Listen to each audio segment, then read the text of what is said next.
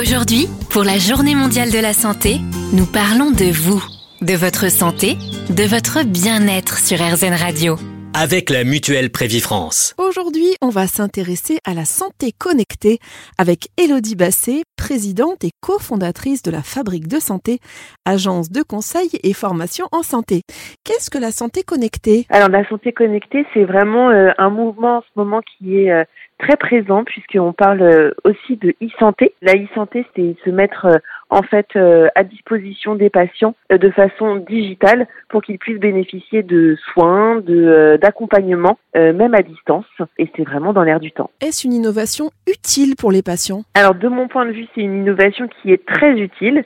C'est une innovation absolument nécessaire quand on sait que euh, les patients ont besoin d'être accompagnés, ont des besoins de plus en plus importants. On sait aussi euh, tous ces déserts médicaux qui existent et heureusement que la santé connectée existe et qu'elle peut aider euh, des gens qui en ont fortement besoin. La santé connectée assure-t-elle un meilleur dépistage et ou suivi des patients? Alors évidemment, on ne va pas retirer le côté humain dans la santé, dans le dépistage. C'est sûr qu'on aura toujours besoin du côté humain, de la consultation physique qui va permettre de déceler beaucoup de choses.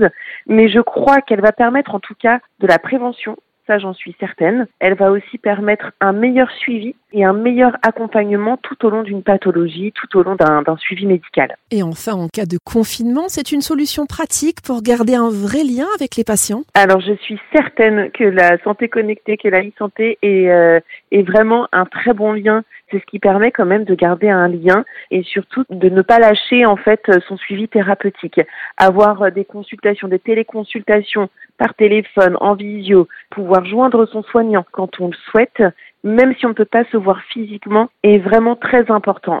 Sentir cet appui, même s'il n'est pas physique, le sentir par la voix du média, du téléphone, de la visio, est vraiment nécessaire et permet de ne pas euh, se sentir isolé dans des situations où on l'est quand même euh, physiquement. Merci Elodie. Merci. La Journée mondiale de la santé. Avec la mutuelle Prévifrance. Entre vous et nous, des histoires de santé.